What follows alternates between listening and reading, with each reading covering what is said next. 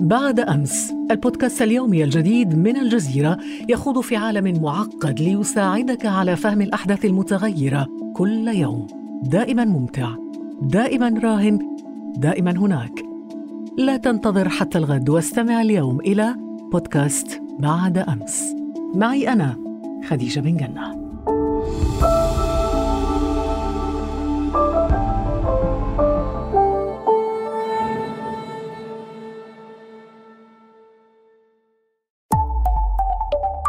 الجزيرة بودكاست. يوم عمل آخر في قسم العلاج الكيميائي التجريبي في جامعة أوساكا اليابانية. إنه عام 1987 يجري فريق من العلماء اختبارات على البكتيريا العصوية القولونية E. coli. مهمتهم الحالية هي استنساخ جين محدد من هذه البكتيريا التي تعيش في القناة الهضمية. لكن التجربة العلمية التي يعملون عليها تجلب نتائج غير متوقعة.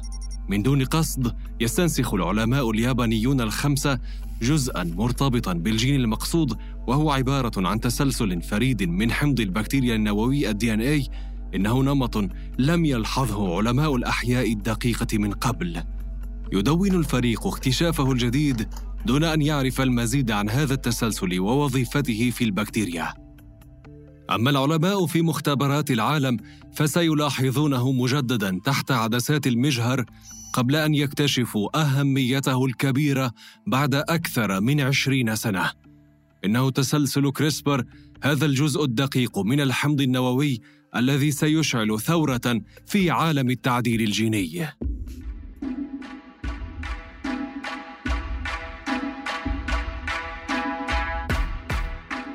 أهلا بكم في هذه الحلقة من بودكاست لحظة من الجزيرة.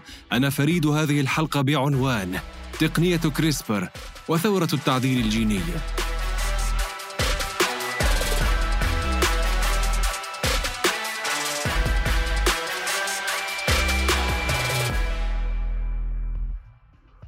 في القرن الماضي كان هاجس ما عرف بتحسين النسل يلاحق العلماء.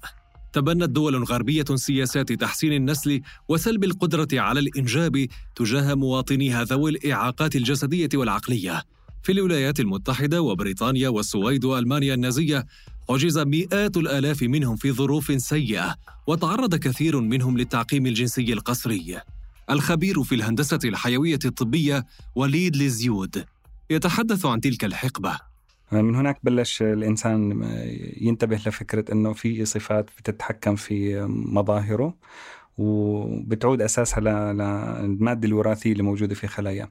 كمثال في ألمانيا هناك حادثة مشهورة في لهتلر بحيث قام فعلا ب استعمال ما يعرف بالانتخاب أو السلكشن بما يعرف في العلم فكان فعلا يقوم بالقضاء على كل من يشك أن هناك لديه صفات وراثية معطوبة أو أو غير مرغوب فيها لكي يقوم فقط بفلتره أو ما يعرف فقط بالابقاء على الجنس البشري ذو الصفات الخارقة من منظوره. فمن هناك بدأت موضوع الانتخاب والتعديل الوراثي بصفة طبيعية. لعل ما ارتكبه النازيون في عام 33 كان أبرز هذه الفظائع حينما جرى تعقيم أكثر من 150 ألف إنسان ممن اعتبروا غير لائقين عقليا خلال شهر واحد وقتل عدد مماثل لهم خلال السنوات التالية اعتقد من كان وراء هذه السياسات أن حرمان هؤلاء من الزواج والإنجاب سيخلص البشرية من سمات وراثية غير مرغوبة ويقودها إلى النقاء المنشود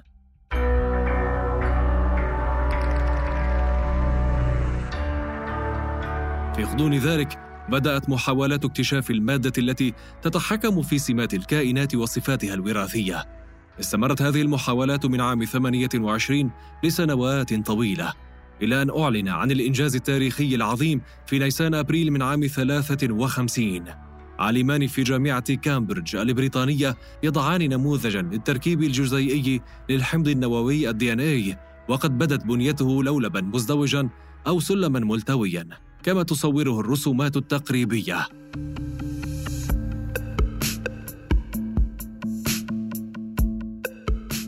يعد الدي إن اي أساس كل خليه من خلايا الكائنات الحية هو خريطة من سماتها التي ترثها أو تورثها الكائنات إلى ذرياتها.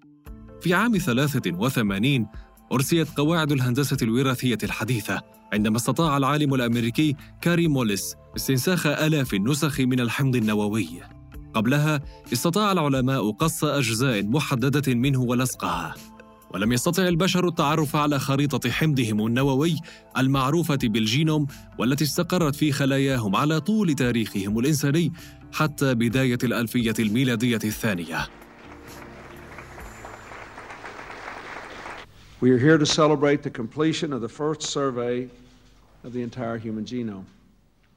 الرئيس الأمريكي بيل كلينتون يحتفي أمام الكاميرات بالإنجاز الحديث وهو وضع النسخة الأولى للخريطة الجينية البشرية الكاملة. يقول كلينتون إنها الخريطة الأكثر أهمية وإثارة للدهشة على الإطلاق من بين الخرائط التي أنتجها العقل البشري. إنه شهر حزيران يونيو من عام 2000. We all of us share a duty to ensure that the common property of the human genome is used freely for the common good of the whole human race. على شاشة جانبية يظهر رئيس الوزراء البريطاني توني بلير من مؤتمر صحفي متزامن من لندن. يقول إن الجميع يتشارك الآن مسؤولية ضمان استخدام الملكية المشتركة للجينوم بحرية لصالح الجنس البشري.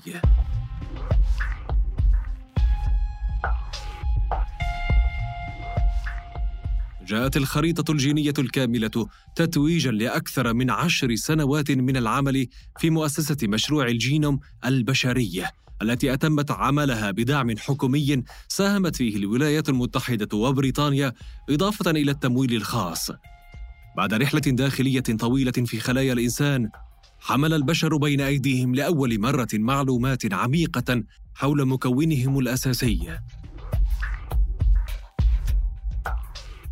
بالتزامن مع ذلك كان العالمان الأوروبيان فرانسيسكو موخيكا ورود يانسن يبحثان في اكتشاف مهم في خلايا البكتيريا وحمضها النووي.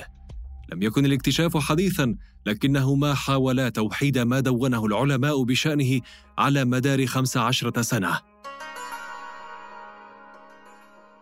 في عام 87 لاحظ خمسة علماء يابانيين وجود جزء إضافي فريد من نوعه مرتبط بجين البكتيريا. بدأ هذا الجزء كتسلسل متكرر من الحمض النووي. ست سنوات بعدها دون باحثون في هولندا وإسبانيا ملاحظاتهم حول تسلسل من نوع آخر من البكتيريا كان من بينهم عالم الأحياء الدقيقة الإسباني فرانسيسكو موخيكا. سيما توكاجيان أستاذة علم الأحياء الجزيئية الدقيقة تتحدث عن الاكتشاف الذي سجله موخيكا حينها. كان عم يشتغل عليها وهو عم يشتغل لاحظ وجود آه، بنية غريبة آه، بالبكتيريا. ما كان حدا آه، عارف عنها قبل. وهي عبارة عن نسخ متعددة من تسلسل شبه مثالي وتقريبا في تماثل ومتكرر. وهيدا التكرر كل مرة بيحتوي على 30 قاعدة. بتعرف الجينوم مكون من قواعد. ولاحظ إنه هيدا الشيء متكرر. بطريقة شبه مثالية وبين كل قاعدة متكررة أو 30 قاعدة متكررة في آه، جزء آخر. وهيدا أثار انتباهه بطريقة آه، كتير مهمة وكفى الشغل بهيدا المجال وبعد عشر سنين من شغل آه، على على الكريسبر لاحظ وقدر يكتشف وجود الكريسبر بعدد كبير من البكتيريا ومنها البكتيريا اللي بتسبب مرض السل منها البكتيريا اللي بتسبب الطاعون وهي كانت ظاهرة كتير آه، مهمة وتقدم كتير وتطور كتير مهم بمجال التغييرات اللي فيها الواحد يستحدثها بالجين. زميل موخيكا العالم الهولندي رود يانسن كان أول من استخدم مصطلح CRISPR لهذا الاكتشاف في عام 2002 و CRISPR هو اختصار لما بات يعرف علميا بالتكرارات العنقودية المتناظرة القصيرة منتظمة التباعد. أراد كلا العالمين أن يضعا حدا للبس والارتباك لدى العلماء الذين لاحظوا التكررات ذاتها وأطلقوا عليها أسماء مختلفة ورغم هذا التوصيف المبكر كان على كريسبر أن ينتظر لعشر سنوات حتى يتعرف البشر على أهميته في مجال الهندسة الوراثية وعلاج الأمراض المستعصية التي تواجه الإنسان.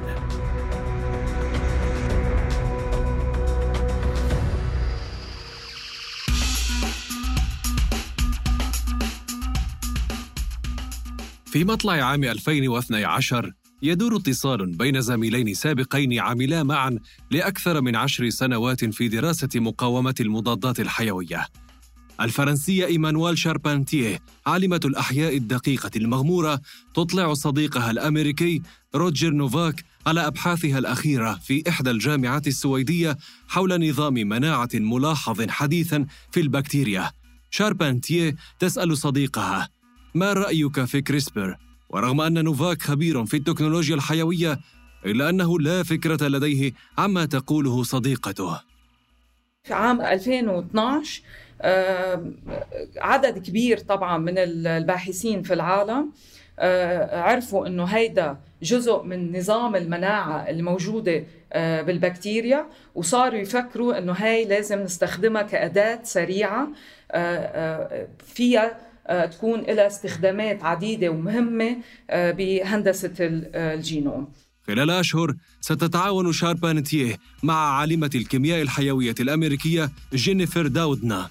من جامعة كاليفورنيا البحثية في مدينة بيركلي الأمريكية وسينضم لهما نوفاك لاحقاً.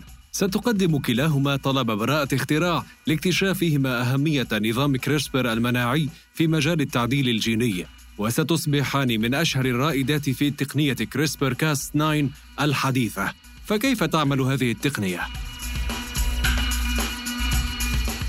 ليس كريسبر سوى جزء أساسي من جهاز المناعة في البكتيريا عندما يهاجم الفيروس سطح البكتيريا ويحقنها بحمضه النووي ال DNA تنتج البكتيريا سلسلتين من الحمض النووي الرايبوزي ال RNA تحمل إحداهما تسلسلا يطابق ذلك الذي تحمله المادة الوراثية للفيروس.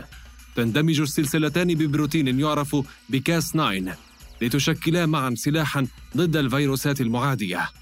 تقوم البكتيريا بتخزين هذه المادة الوراثية على شكل قطع متباعدة آه، ضمن الجينوم البكتيري أو اللي هو المحتوى الوراثي البكتيري لكي يتم في المستقبل القريب التعرف على هذا الفيروس كذاكرة في حال أرادت أن آه، تقوم بالتعرف عليه والقضاء عليه. يسمى الحمض النووي الريبوزي أو ال RNA الذي يحمله البروتين Cas 9 الحمض النووي الدال. فهو يحمل تسلسلا مطابقا لجينات الحمض النووي الفيروسي والتي يستطيع التعلق بها حال عودتها لقطعها وتعطيلها. هذا الذكاء الحيوي ألهم العلماء إلى إمكانية استغلال كريسبر مع بروتين كاس 9 كأداة للتعرف على الجينات غير المرغوب بها في الحمض النووي لأي كائن حي على الأرض. تماما كما يفعل بحمض الفيروس النووي داخل الخلايا البكتيرية. وبعد التعرف على هذه الجينات يقطعها ويعطبها وقد يثبت جينات أخرى سليمة أو مرغوبة بدلا منها. فما يميز كاس أن هذا البروتين لديه شفرة وراثية تتكون من أو قطعة من المادة الوراثية تتكون من 20 حمض نووي بحيث تكون هي الدالة لهذا المقاس أو البروتين القاس أين يقطع في في هذا الشريط الوراثي الطويل؟ فبالتالي آه، أصبح للعلماء قدرة على أن يقوموا ببحث أو أو بتزويد هذا البروتين الخاص آه، بأشرطة وراثية قصيرة عددها 20 20 حمض آه، نووي بحيث يقوموا بالبحث عن أي جين مستهدف في في, في سواء في الخلايا الحيوانية أو النباتية أو حتى في الأحياء الدقيقة. هذا يعني أن العلماء سيتمكنون من علاج أمراض وراثية تسببت بها جينات معطوبة في خلايا الإنسان من خلال ما يعرف بالتحرير الجيني. وبالتالي لو أخذنا نظر نظرا كمثال لمرض الثلاسيميا المسؤول عنه هو عبارة عن عطب في جين معين صار بالإمكان العلماء الآن آه، تحميل دليل للبروتين الخاص بحيث آه، يقوم بإرشاده لمكان القطع بحيث يكون هناك قدرة للعلماء على قطع الجين المعطوب المسبب للثلاسيميا وإبداله فرضا في آه، في جين صحي وقادر على أداء وظيفته بشكل كامل.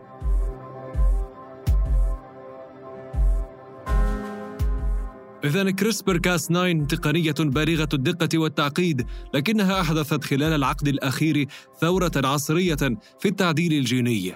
فالوقت الذي تستغرقه أقل وتكلفتها منخفضة جدا ودقتها واعدة.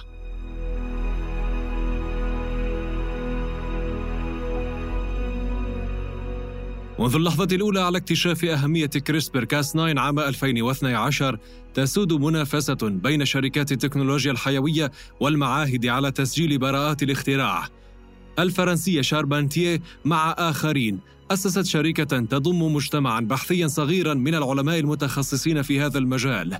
أرادوا توحيد معرفتهم وتبسيط قضية الملكية الفكرية إلا أن الإغراءات التي تفرضها التقنية أعاقت هذه الفكرة الرومانسية. التنافس الشرس كان سيد الموقف فالاستثمار في كريسبر كاس 9 يعد المستثمرين والعلماء المتخصصين بالأموال الطائلة والمزيد من الشهرة. حاليا كتير أكيد في كتير تنافس كبير لأنه أي اختراع أو براءة اختراع بهذا المجال آه، رح يعني أموال ضخمة آه، فيها تكسبها هدول الشركات اللي هن مهتمين آه، بهيدي ال technology. بالوقت الحاضر ال pioneers أو اللي هن كخط أول بالعالم آه، هن شركات موجودة آه، بأمريكا وموجودة بالصين.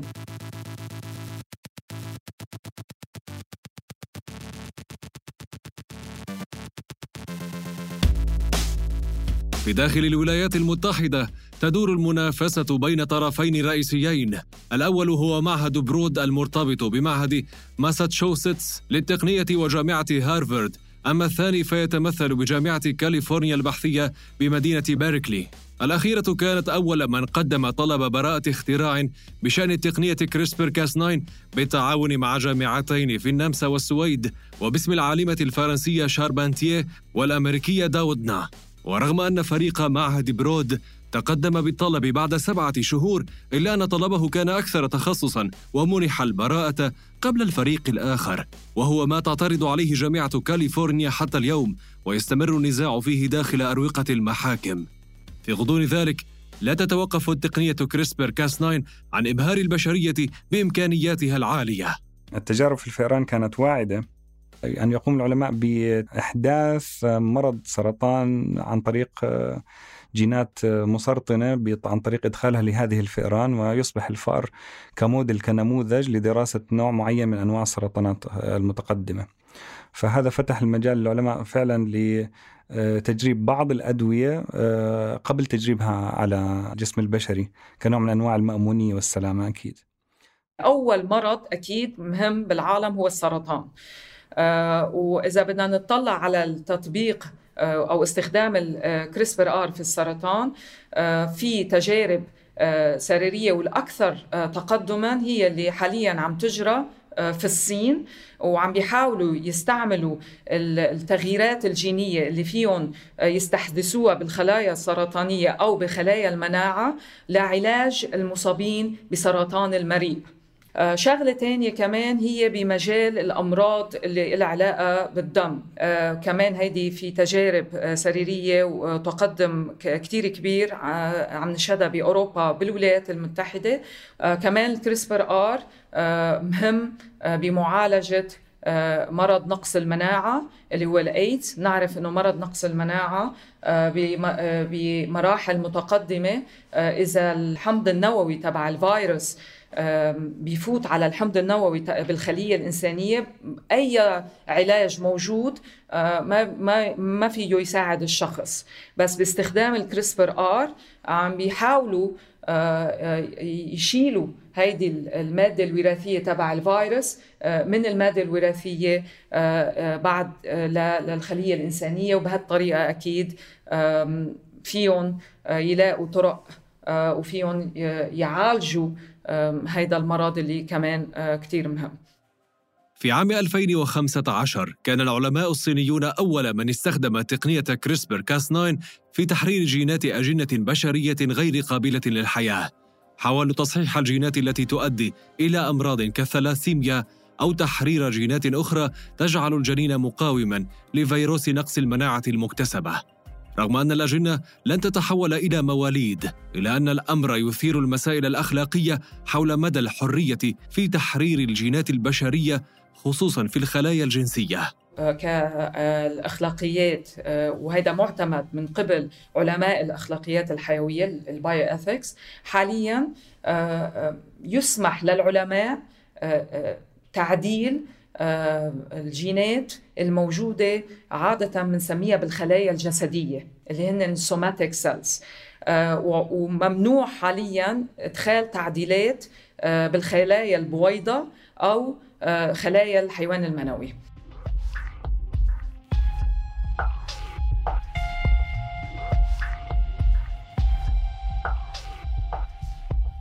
رغم التحذيرات قال عالم الأحياء الصيني هيجيان كوي إنه استخدم تقنية كريسبر كاس 9 في تحرير جين فيروس نقص المناعة المكتسبة لطفلتين توأمتين وهما في مرحلة الإخصاب. Two beautiful little Chinese girls named Lulu and Lala came crying into the world as healthy as any other babies a few weeks ago. جيان كوي أعلن رسميا في تشرين الثاني نوفمبر من عام 2018 عن ولادة لولو ونانا كأول طفلتين معدلتين وراثيا في العالم مؤكدا أنهما تتمتعان بصحة جيدة وتملكان جينا مقاوما لفيروس نقص المناعة المسبب للإيدز. لم تعرف هوية الوالدين حفاظا على خصوصيتهما لكن العالم الصيني سرعان ما اختفى عن الأنظار بعدما أثار ضجة في الأوساط العلمية.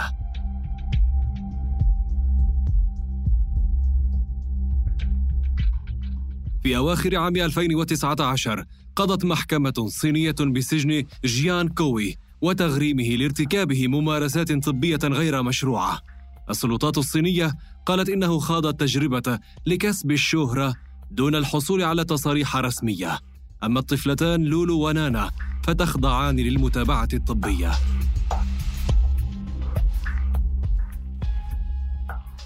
إضافة إلى جدل تحرير جينات الأجنة تبرز مخاوف أخرى من سطوة هذه التقنية ومن يمتلكون مفاتيحها إذا ما استخدمت لإنشاء سلالات من البشر تتمتع بذكاء خارق أو سمات أخرى مرغوبة.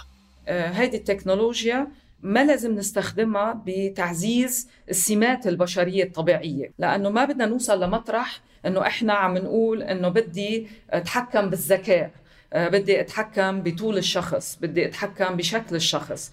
هيدي آه، كمان مهمة جدا لأنه هيدي المخاوف آه، متعلقة بالأخلاقيات لأنه على المدى البعيد إذا شخص فقير ما فيه يدفع لهي التقنية بالآخر بده يطلع الفقراء ما عم بيقدروا يحسنوا بأنه أولادهم يطلعوا طوال أو يطلعوا أذكياء بينما الغني قادر يدفع كريسبر كتقنية بما أنك أصبح بإمكانك إدخال آه، أي جين معين ممكن أنا أقوم فعلا في استخدام هذه التقنية في في الحروب البيولوجية فرضا بأن أقوم باستهداف آه، شعب معين بإدخال جين معين بحيث تستطيع بعض المسببات الأمراض كالجراثيم الفيروسات والبكتيريا باستهداف آه، الجسم البشري الذي يحتوي على على ذلك الجين الذي قمت مسبقا بإدخاله.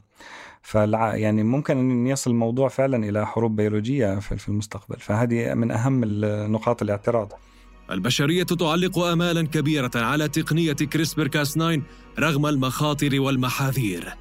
خلال ثمان سنوات منحت مئات براءات الاختراع المرتبطة بها وأنفقت عليها مئات ملايين الدولارات. فكيف سيبدو عالمنا خلال العقد القادم مع هذه التقنية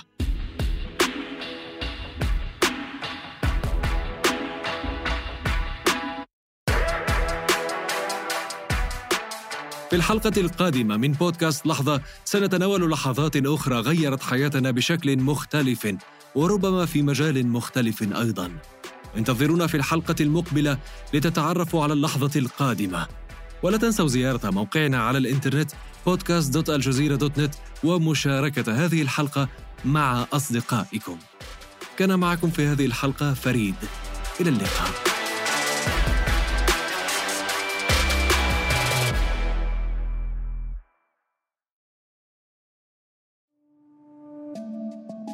بعد أمس البودكاست اليومي الجديد من الجزيرة يخوض في عالم معقد ليساعدك على فهم الأحداث المتغيرة كل يوم. دائما ممتع دائما راهن دائما هناك. لا تنتظر حتى الغد واستمع اليوم إلى بودكاست بعد أمس. معي أنا خديجة بن جنة.